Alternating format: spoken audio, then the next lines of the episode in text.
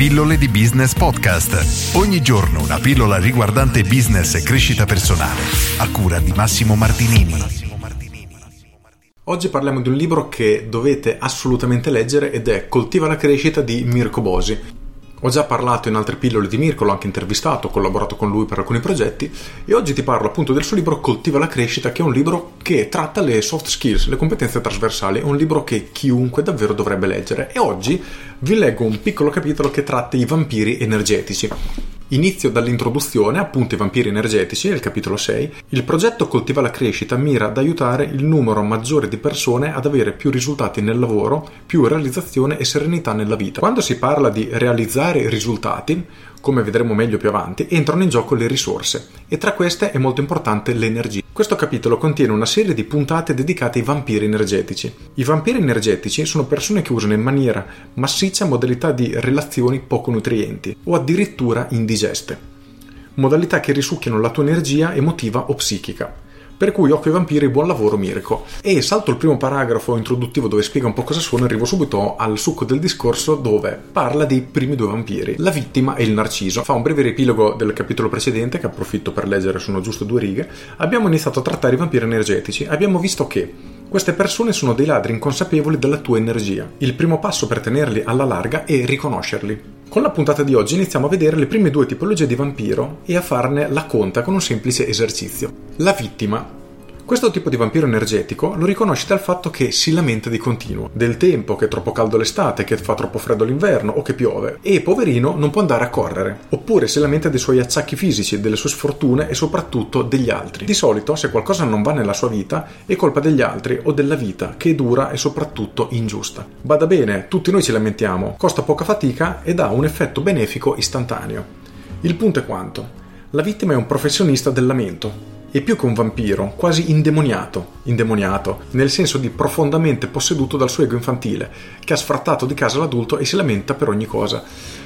Ora qui tratto dell'ego infantile, vi invito ad ascoltare il podcast che ho fatto con Mirko oppure di andare a leggere nel suo blog che cos'è l'ego infantile perché vi aprirà veramente una finestra nella vostra mente che impazzirete se non lo conoscete ed è una cosa veramente che io non avevo mai sentito trattare da nessuno ma nel momento che Mirko la spiega e ce la mette di fronte ci rendiamo conto che tutti siamo vittima di questo personaggio interiore che Mirko ha chiamato ego infantile.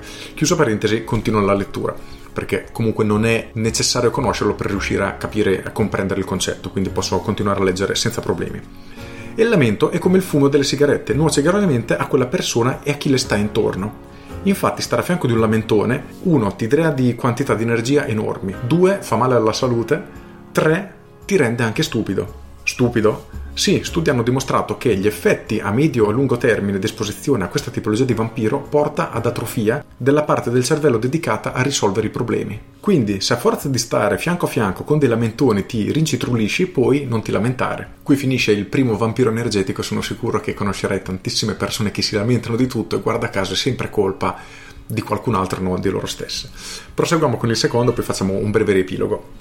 Il narciso. Il narciso segue una semplice filosofia io sono più importante di te e tutto ruota attorno ai miei bisogni. Nel modo di vedere la realtà del narciso, gli altri vengono al mondo per soddisfare i suoi bisogni e le sue aspettative. Per portare avanti questa sua visione del mondo è diventato cintura nera terzo dan di strategie di manipolazione. Ad esempio, ad esempio ti fa sentire in colpa se non dai loro una mano, se non li metti al primo posto della tua esistenza. Giocano la carta dell'amicizia o dell'amore infinito, tipo cambia la versione ma l'essenza è la stessa.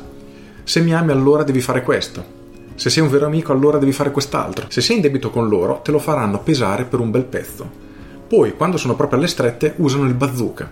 Il bazooka? Sì, ci sono diverse armi che si possono usare per far sentire in colpa gli altri. Il bazooka è una di quelle più toste. E come funziona? Semplice, ti dicono ah grazie, sì sì va bene, sei il solito, la solita egoista. E anche i più coriacei cedono alle pretese del vampiro narciso. Infatti moltissime persone si sentono in colpa al pensiero di essere egoiste ed è così che cedono al pretesto del narciso, anche se stanno semplicemente cercando di mettere prima i propri bisogni. Eh, ma questo non è egoismo? No. Ne parleremo meglio nel capitolo dedicato alla comunicazione assertiva, per cui in questo caso non è un paragrafo che leggerò, ti consiglio ovviamente di acquistare il libro di Mirko Coltiva la crescita perché è veramente un manuale di sopravvivenza nella giungla che abbiamo tutti i giorni.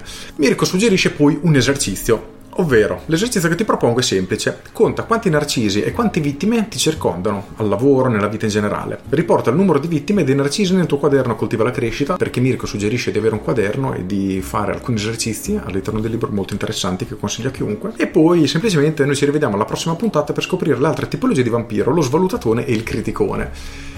Ora, oggi mi fermo qui nella lettura perché voglio portare alla tua attenzione questo. Io sono sicuro che tu conosci tante persone di questo genere, perché purtroppo ne siamo davvero circondati, o perlomeno ci capita di conoscere in maniera più vicina o più lontana delle persone che ci risucchiano energia, quelle persone che quando magari esci con loro torni a casa che ti senti sfinito, non hai fatto nulla ma sei stato sfinito. E quello succede perché, come spiega Mirko, queste persone risucchiano la nostra energia.